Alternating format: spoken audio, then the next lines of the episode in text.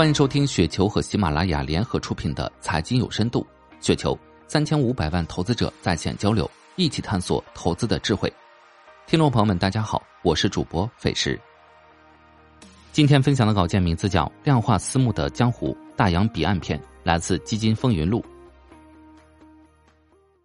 最近量化基金被大家讨论的很热，最近风云君刚好也在看量化的一些资料，就简单跟大家聊聊量化那些事儿。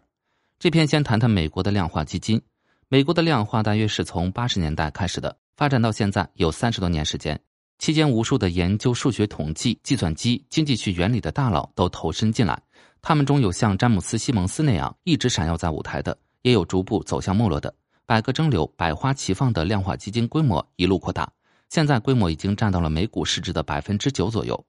一，美国的头部量化基金规模有多大？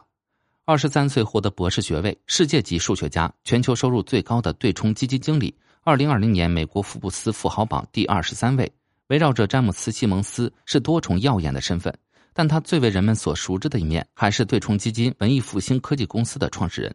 作为美国量化基金的代表性人物，西蒙斯所管理的代表性产品大奖章基金，在一九八八年到二零一八年的时间里，取得了费后复合年化百分之三十九的收益率。如果考虑这支基金收取超过百分之四十的业绩报酬，其费前收益率更是超过惊人的百分之六十。除了文艺复兴外，也有不少活跃在华尔街的量化机构。这里面既有七十年代就成立的桥水，也有两千年以后才成立的 Two Sigma、Waterquart 等公司。其中，Two Sigma 成立后发展势头迅猛，现在的管理规模已经达到六百亿美金。这些量化基金创始人的背景，绝大多数都跟西蒙斯一样。毕业于顶级名校的数学、统计、计算机等专业，对数理、算法、模型充满了兴趣。第一刀 Eda Shield 的创始人大卫曾在哥大担任计算机教授，后投身金融界。Two Sigma 的创始人之一则是数学天才，十六岁就获得了国际数学银牌，也曾是大卫的爱将。美国的头部量化基金基本都是超过百亿美元规模，桥水已经超千亿，AQR 也近千亿，文艺复兴是七百多亿，Two Sigma 达到了六百亿。在如此大的规模下，基金经理的收入自然是不菲。他们中不少人是美国福布斯排行榜的常客。去年千禧年的创始人伊斯雷尔·英格兰德是美国收入最高的对冲基金经理，收入高达三十八亿美元，换成人民币超过两百亿元。第二名是詹姆斯·西蒙斯，也达到了二十六亿美元。二，从量化浩劫到新的成长，美国量化基金的第一个大发展是从九十年代开始。一九九二年，知名的三一子模型被提出来，很多人基于该模型的理念，认为股票的超额收益存在确定性，开始投入大量精力进行量化策略的开发，开启了量化基金的大发展时代。到二零零七年，量化基金的管理规模已经占每股市值超过百分之五，风光无限。不过，零七年到零八年的量化浩劫却让整个行业陷入了长达五年多的停滞。零七年八月，美国的金融股突然连续暴跌，高杠杆的量化对冲基金需要短时间内清掉手里的大量持仓，以维持基础的保证金要求。不少基金的杠杆高达五十比一，短短一个月的时间，很多基金的亏损高达百分之二十到六十。随后，全球又爆发了金融危机，令量化基金的发展一度陷入衰退。在休整了几年后，Smart Bet 策略出现，美国的量化基金迎来了第二春，启动了高速发展的模式。从二零一三年到二零一九年，美国量化基金的管理规模占美股市值的比重接近翻倍的增长。三，量化基金的收益率怎么样？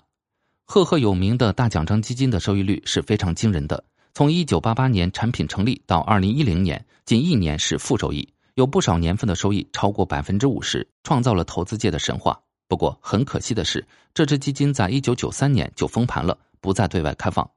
文艺复兴的基金经常被人诟病的是业绩不一致性，比如二零二零年大奖章基金的收益达到了百分之七十六，而旗下的机构股票基金亏损了百分之十九，机构多元化埃尔法基金亏损了近百分之三十二。在二零零八年的极端行情中，也呈现出同样的状况，大奖章基金的收益达到了百分之八十，而外部基金的收益却差强人意。不少美国的量化基金跟文艺复兴也一样，将最顶级的策略留给自己，不对外开放。不过，文艺复兴的对外基金业绩也是不错的。比如，RAF 这支基金在零五年到一六年对指数有非常明显的超越，这在美国是非常不容易的。不过，如果扣除管理费用和业绩报酬后，这支基金的业绩就跟指数差不了太多了。大奖章基金与对外基金的业绩不同，主要是源于理念和暴露的风险不同。大奖章基金推崇短线交易和高频交易，捕捉市场失败瞬间带来的超额收益；而对外基金的投资标的持有时间更长，持有标的非常分散，更看重中长期。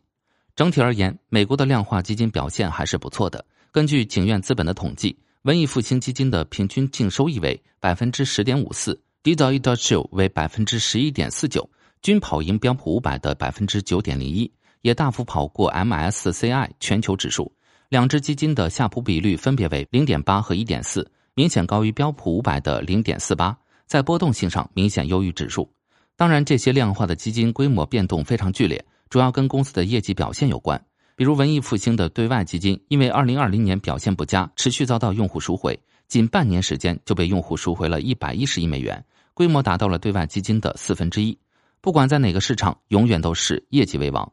以上就是今天的全部内容，感谢您的收听。